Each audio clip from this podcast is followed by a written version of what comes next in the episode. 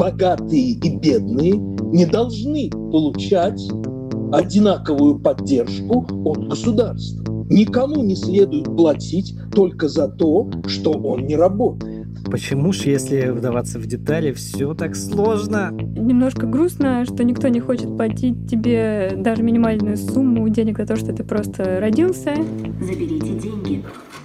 Привет! Это подкаст Тинькофф журнала «План Б». И здесь мы не устаем говорить о том, как тратить и зарабатывать деньги. Меня зовут Маша Долгополова. А я Илья Иноземцев. И сегодня мы хотим поговорить на тему, которая лично меня очень будоражит. Вот представьте, что если когда-нибудь, где-нибудь простым смертным не нужно будет зарабатывать деньги, а они все равно будут.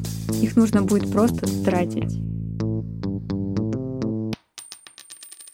Конечно, если бы так было, то концепция нашего подкаста драматически изменилась.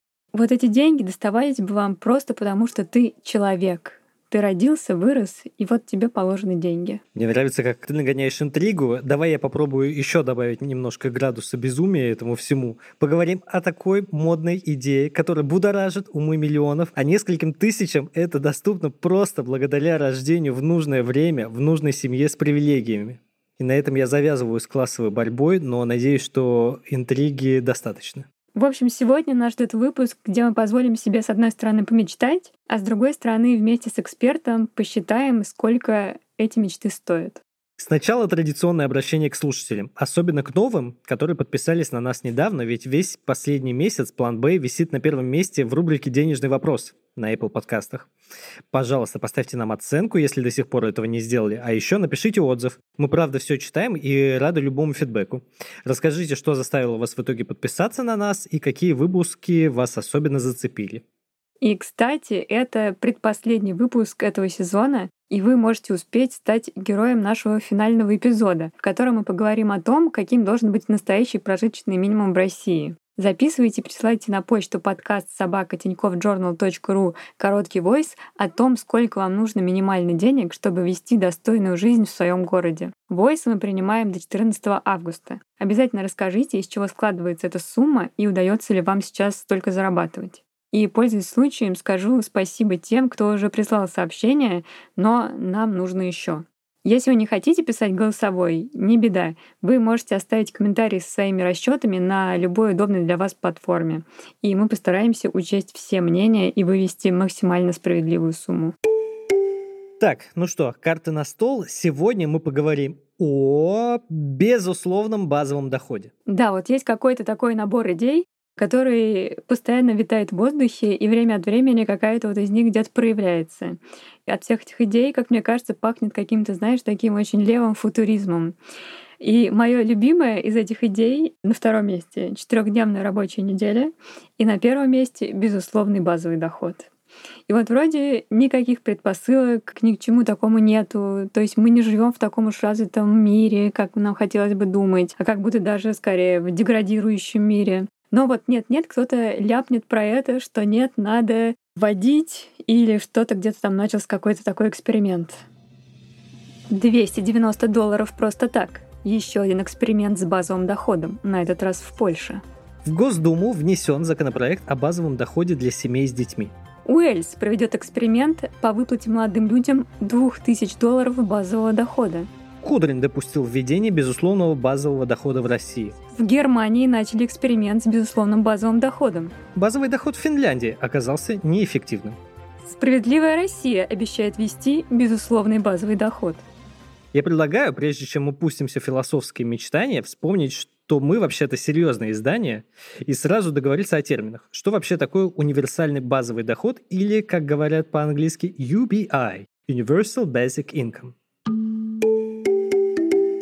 UBI в таком социологическом смысле это голубая мечта богемы, потому что можно посвящать себя творчеству, и при этом вам не нужно подрабатывать официантом или посудомойкой. Это Ростислав Капелюшников, доктор экономических наук и замдиректора Центра трудовых исследований Высшей школы экономики. Речь идет о системе социальной поддержки, при которой государство регулярно перечисляет всем гражданам определенную сумму денег не выдвигая при этом никаких условий для ее получения. По замыслу базовый доход должны получать буквально все, богатые и бедные, безработные и работающие, здоровые и больные, ведущие достойный и недостойный образ жизни. Все.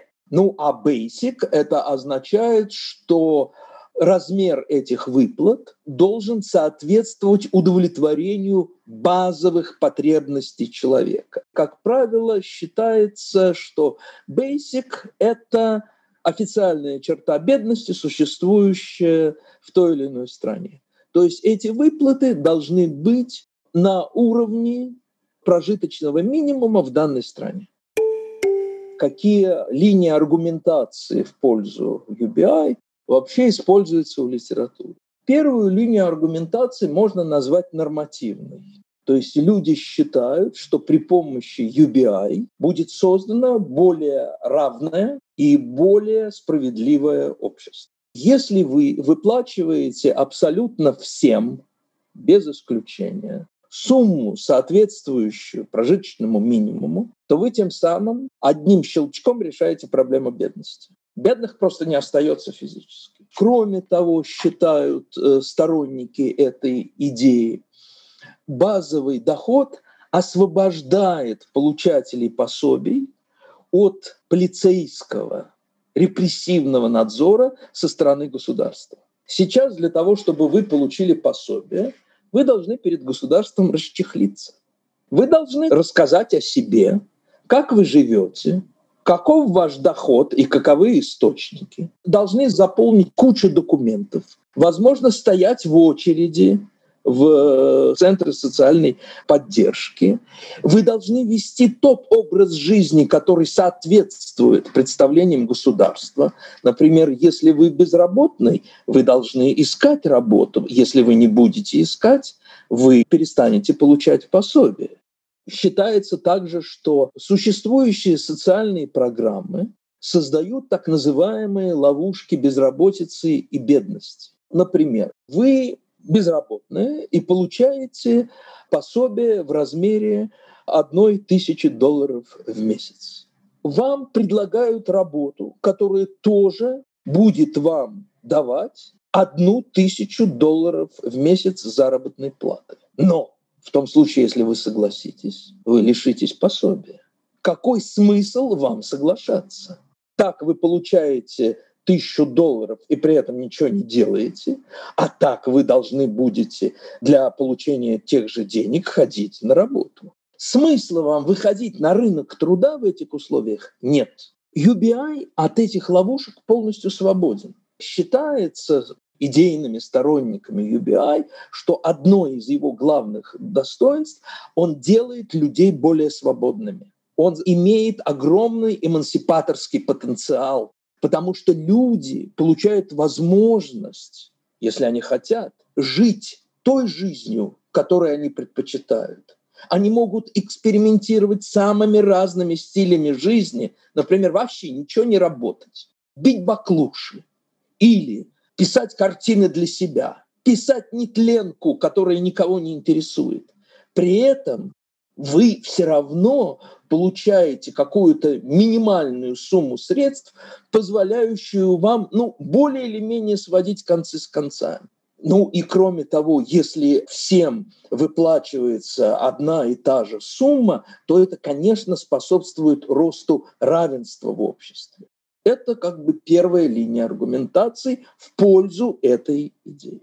Вторую линию аргументации можно назвать позитивной люди, которые выдвигают аргументы такого рода в пользу идеи UBI, они отталкиваются от неприглядной картины, которую представляют сегодня существующие государства благосостояния. Это такие институциональные монстры, где тысячи самых разных программ, которые дублируют друг другу, которые противоречат друг другу, которые требуют гигантских административных расходов. которые не достигают цели так, что пособия не получают те, кому они положены, и получают те, кому они не положены, и так далее, и тому подобное. Замена вот этого институционального монстра простой в администрировании, прозрачной схемы социальной поддержки, оно решит множество проблем потому что не будет никакого дублирования. Все, кому нужно оказывать поддержку, ее будут получать. Подсчитано, что на современные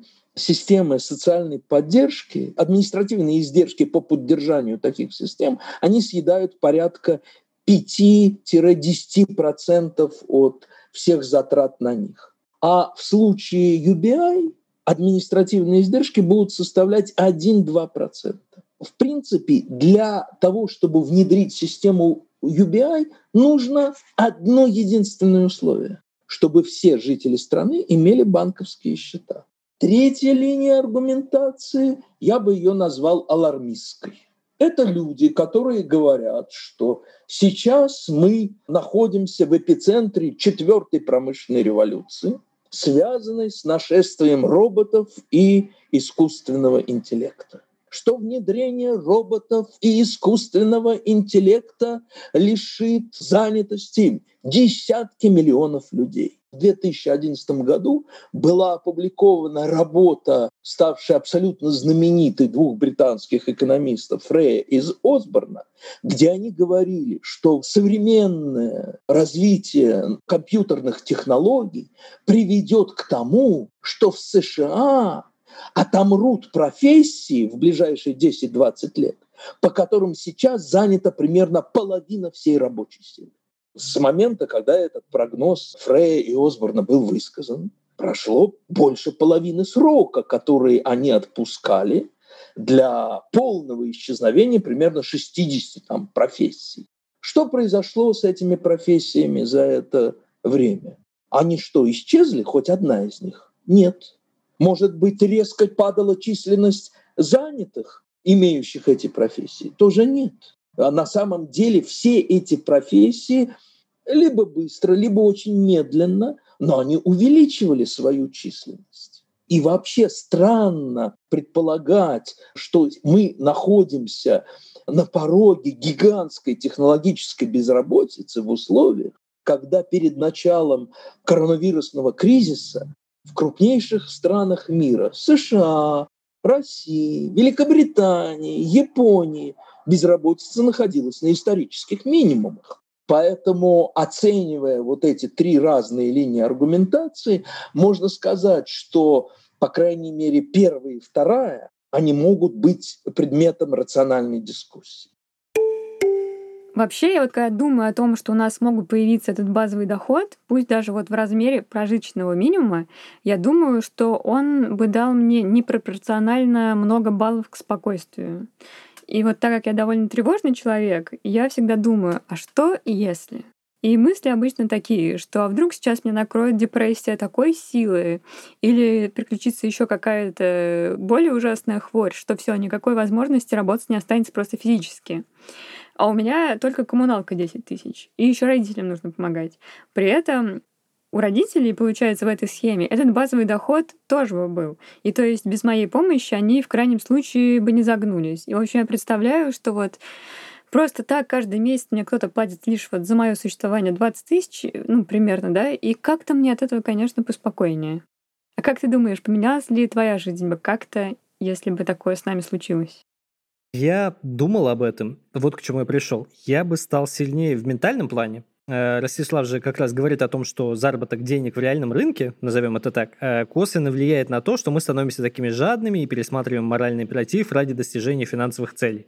Ну, знаешь, вот это вот какое-то колесо капитала, да, которое, ну, типа, тебе для того, чтобы заработать там миллионы, нужно пройтись по головам каких-то людей. Но, слава богу, в нашем подкасте мы как-то выясняем, что не совсем так дело обстоит, но как бы там ни было, для меня не было бы проблемой задаваться каким-то моральным вопросом получения тех или иных денег, а именно, что не надо было бы париться по поводу того, уволят тебя или нет, будут ли деньги завтра, чтобы прокормиться в следующем месяце. С другой стороны, вот я рисую такую картину и думаю, что смысл жизни бы кардинально поменялся, да. Гедонизм 100% вышел бы на первый план, за каждый прожитый день не пришлось бы переживать, но как вот перестроилась бы система ценностей у всех, и как я стал бы относиться ко всем как часть вот этого социума более-менее уравненного. Вот это вот интересно. И у меня здесь нет ответа, как я бы на это отреагировал. Вообще мне очень нравится, что даже такая маленькая сумма, ну то есть вот 20 тысяч рублей, это явно не та сумма, на которую ты можешь вести гедонистический образ жизни. И все равно она как-то, как мне кажется, запустила бы действительно какие-то вот эти очень мощные процессы по перестройке ценностей и вообще взгляда на жизнь. Еще я думаю, что такая штука позволила бы мне избежать или хотя бы сократить в том числе часть неприятных опытов в своей жизни. То есть я вот вспоминаю свою первую работу такую серьезную в интернете, и вот я думаю, что, наверное, не стала бы я ехать на работу к 7 утра, когда еще там на улице темно, потом ехать к 10 на пары, чтобы после пар снова ломиться в этот интернат и сидеть там до 8 вечера. И все это удовольствие за 3,5 тысячи рублей в месяц. Наверное, я бы не стала еще работать в журнале, прости господи, телегазета. А нормально бы в этот период подготовилась ГОСом и написала бы какой-то диплом, за который бы мне, мне не было бы стыдно. Возможно, я даже помнила бы до сих пор тему этого диплома, а не сторожила бы Барри Алибасова под гримеркой. Слушай, ну ты как-то назад прям копнула. Я вот применил идею базового дохода вот только к настоящему времени. И вот сейчас, когда я отправляюсь в прошлое, чтобы подумать, если бы у меня тогда был базовый доход, как бы я себя вел, но я вот, знаешь, да, тоже, наверное, бы не рвался к верхним строчкам рейтинга в институте ради стипендии в 1700 рублей. Чем глубже копаю, тем понимаю больше, что у меня мало неприятных опытов с деньгами, так тебе скажу, особенно в прошлом. Не, вообще, Илья, я так тебя слушаю, и мне кажется, что на тебя бы он повлиял плохо. Ну что плохого в том, чтобы рваться к верхним строчкам в университете? Ну, да, может быть, э, не знаю. Я вот все еще задаюсь идеей как раз о том, как бы все реально уравнялось, о чем говорит наш гость. Вот сейчас деньги и статус имеют какое-то значение для людей. При базовом доходе ну, была бы, очевидно, какая-то другая пирамида потребностей, чем та, которая известна ну, вот, благодаря маслу. Прежде чем вернуться к интервью, хочу посоветовать вам новый подкаст Тинькофф журнала «Схема». В нем разоблачитель мошенников с 15-летним стажем Алексей Малахов рассказывает истории людей, которые попались на денежный развод. В общем, Тиндер Свиндлер по-русски. Только послушайте. Я сидела в Тиндере, познакомилась с парнем, общались пару дней. Я сразу начал с ней переписываться. Меня зовут на свидание, выручили такие классические ухаживания. Для меня это прям ничего себе. Мне всегда казалось, что будто недостойно чего-то такого. Естественно, пьяному ищущему мужику это показалось приятным. У него карта норвежского банка, и он не может оплачивать через систему платежей. Мне сказали, что произошла какая-то ошибка, карта отклонена.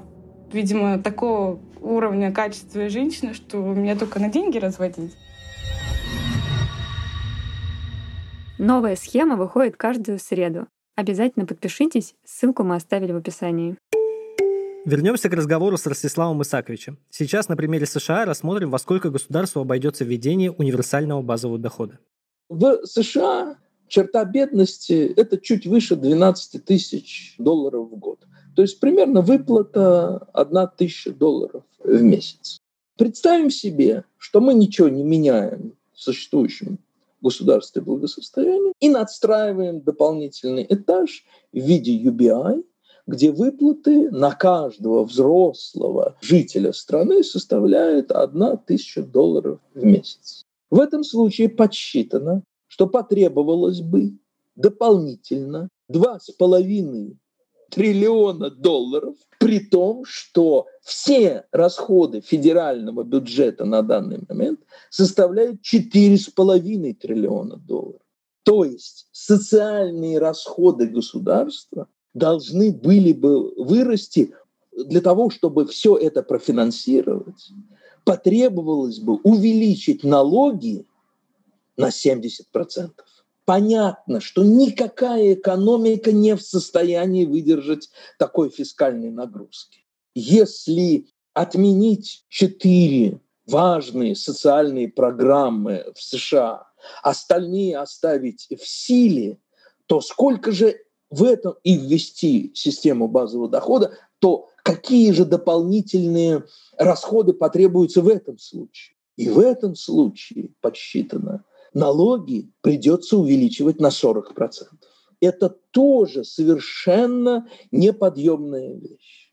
Фискально нейтральный вариант – это когда мы ликвидируем целиком существующее государство благосостояния и освободившиеся деньги направляем на финансирование UBI. Но этот вариант фискально вполне реалистичный, абсолютно нереалистичен с политической и социальной точки зрения. Это означало бы, что, например, вы лишаете тех адресных специальных пособий, например, бедных женщин с детьми, инвалидов, сирот и так далее и тому подобное. Понятно, что общественное мнение общество никогда не пойдет на то, чтобы инвалид и здоровый человек, сирота и ребенок, живущий в полной семье, получали от государства одинаковые суммы поддержки. Поэтому главная дилемма, перед которой стоит идея реализации UBI, она такова. Либо вы имеете социально и политически абсолютно непроходимый вариант, либо вы имеете вариант, который фискально совершенно немыслим. На самом деле, надо сказать, что обществу введение такой системы обошлось бы еще дороже, чем показывают приведенные мной цифры. Потому что получение достаточно такой приличной суммы незаработанных денег резко подорвали бы стимулы к труду. Зачем мне вообще выходить на рынок труда? Или зачем мне работать полный день? Или зачем мне работать на трудной и непрестижной работе, если за моей спиной всегда есть подушка безопасности в размере 12 тысяч долларов в год. Подсчитано, что введение UBI в таком размере в условиях США понизило бы трудовые доходы занятых в США на 6 тысяч долларов. Но то, что я сказал, это еще не вся история. Потому что для того, чтобы профинансировать эти расходы, как я уже говорил, пришлось бы повышать налоги. А повышение налогов подрывает стимулы к труду. Одно дело, когда из заработанного мною у меня в виде налогов вычитают 20%, и другое дело, когда у меня в виде налогов вычитают 50%. Во втором варианте стимулы к тому, чтобы я выходил на рынок труда и что-то делал, оказываются гораздо слабее. И подсчитано, что за счет того повышения налогов, которое потребовалось бы для финансирования UBI, люди отреагировали бы на это сокращением предложения труда, и это обошлось бы еще в 6 тысяч долларов в год в среднем. Это получается, что при введении UBI трудовые доходы среднего американца сократились бы на 12 тысяч долларов, при том, что сейчас они составляют 50 тысяч долларов в год. То есть трудовая активность населения сократилась бы на четверть. Это абсолютно безумная, абсолютно апокалиптическая цифра. В-третьих, это по существу зеркальное переворачивание одного из аргументов, который я приводил выше. Если у вас есть UBI, и вы безработный, вы можете искать работу гораздо дольше, чем без него. И удлинение срока безработицы означает э, увеличение ее уровня. То есть на самом деле при введении UBI э, не только участие в рабочей силе сократилось бы, но и уровень безработицы, скорее всего, подпрыгнул бы вверх. Число людей, которые вот стали бы жить только на пособие, скорее всего, сильно возросло. Если сейчас этому мешает моральное осуждение подобного образа жизни, то при введении UBI всякие моральные оценки они бы ушли, потому что все получали бы этот универсальный базовый доход. Это переформатирование всей системы отношений в обществе, и экономических, и социальных, и моральных. Почему ж, если вдаваться в детали, все так сложно? Да, может, мне Оскар, пожалуйста, за эту реплику. При этом я, конечно, еще думаю, что минимальный прожиточный минимум в России очень сильно занижается. Насколько я знаю, из этих сумм рассчитываются всякие суммы пособий и всякое такое. И, в общем, конечно, я так думаю, что никому особо не выгодно считать какой-то настоящий прожиточный минимум. Поэтому мы с тобой, Илья, займемся этим в следующем выпуске. В общем, я посмотрела, в Москве в 2022 году прожиточный минимум — это 23 508 рублей для трудоспособного населения, а, например, в Волгограде это 13 047 рублей. Вот я посмотрел, что в Якутске, где я родился, прожиточный минимум, он, кстати, побольше, чем в Волгограде и ближе к Москве, на удивление. Короче, в Якутске прожиточный минимум составляет 22 911 рублей. На 597 рублей ниже, чем в Москве.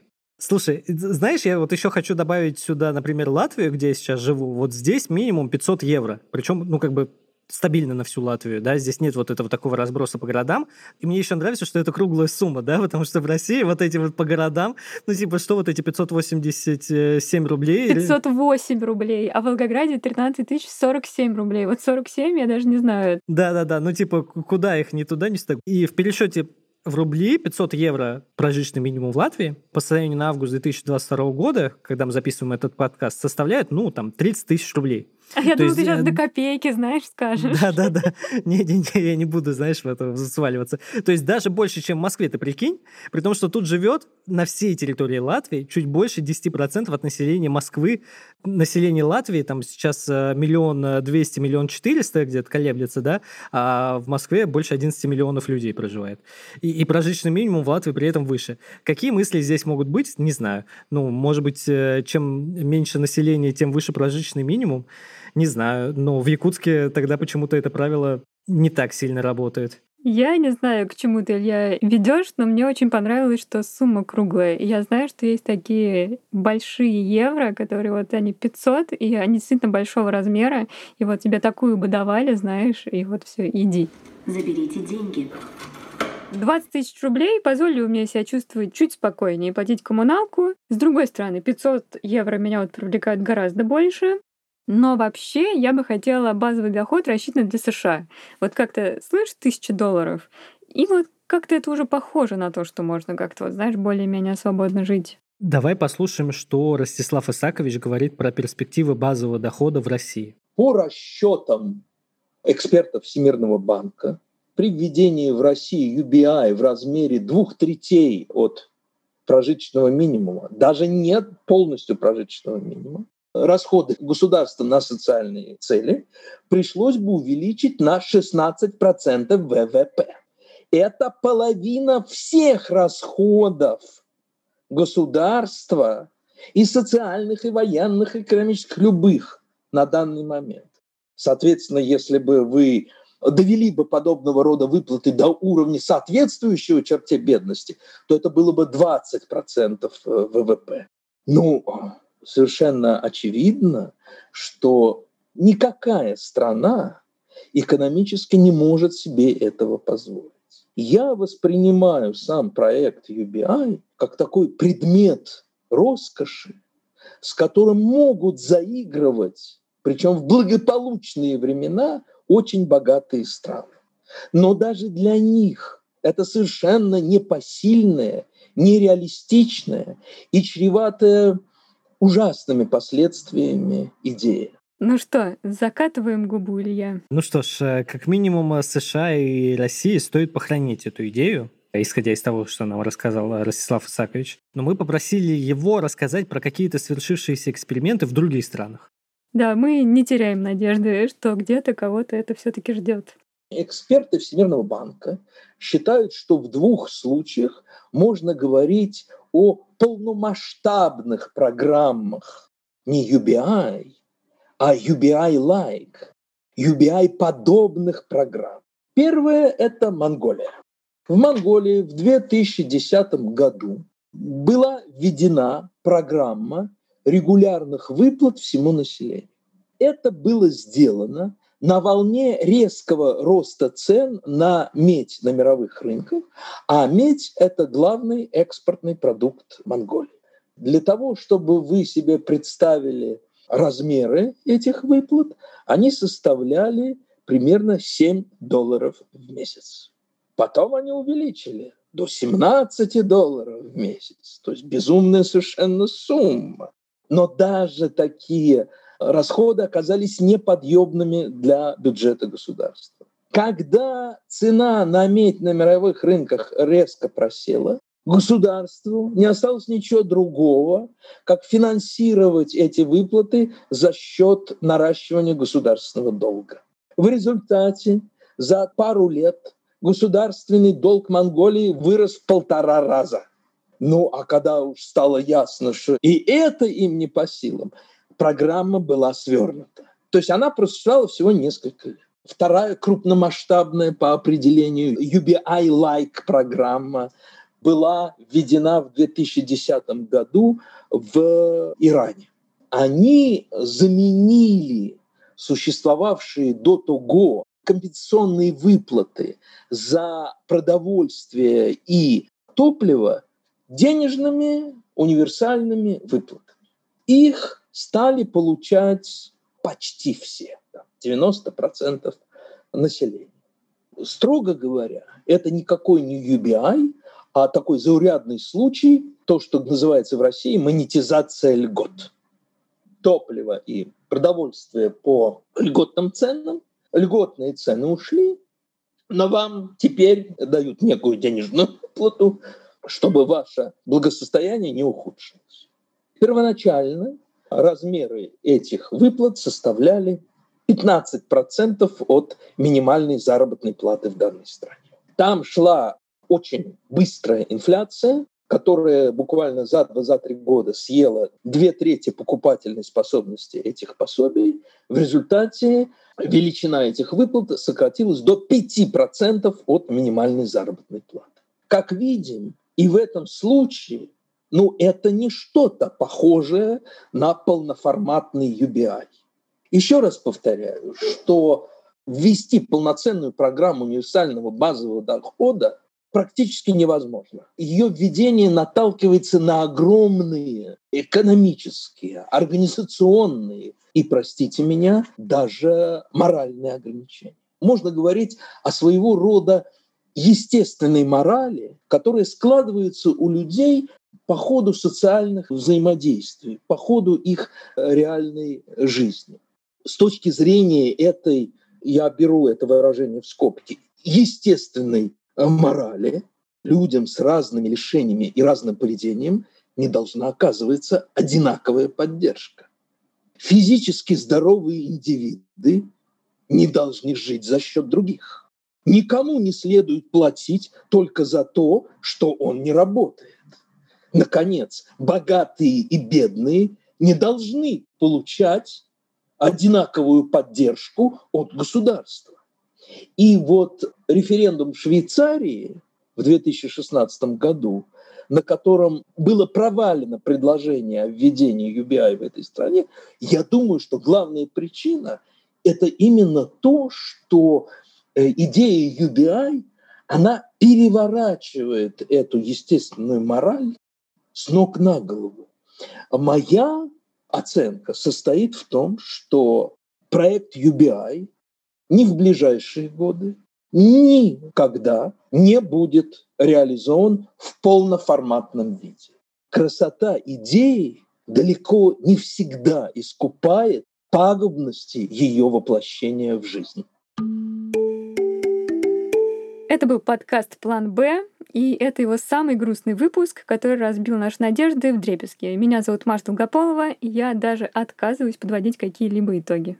Так, так, ну стоп. Во-первых, здесь нас потеряло, наверное, несколько слушателей, которые услышали это и такие решили, ладно, все закончилось. На самом деле еще не закончилось. Я еще хочу рассказать историю из детства, чтобы как-то закольцевать вот мечту, с которой мы начинали этот подкаст, и как мы его заканчиваем. Короче, я в детстве просто обожал книжку сказку Джани Радари «Планета новогодних елок».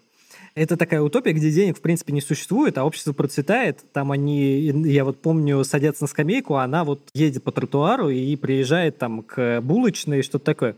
Я реально вот угорал, когда мне было, ну, там, 6-7 лет. Вот э, у меня большая желтая книжка Джани Радари была, «Голубая стрела», короче, всякие вот эти слезодавительные сказки.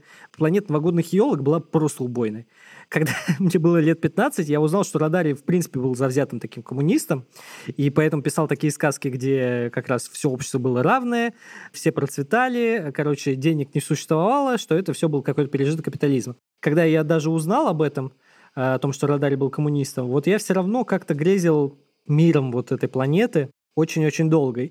Сама попытка рационализации эксперименты в этой области – это что-то, что заставляет меня как-то, знаешь, смотреть с оптимизмом в будущее. Я сейчас, наверное, с этим пассажем немножко выдаю в себе какого-то скрытого левака – слэш-коммуниста, не знаю. Вот мне кажется, из того, что сейчас невозможно воплотить историю с безусловным базовым доходом, все равно непонятно, как это может складываться и будет ли складываться в дальнейшем.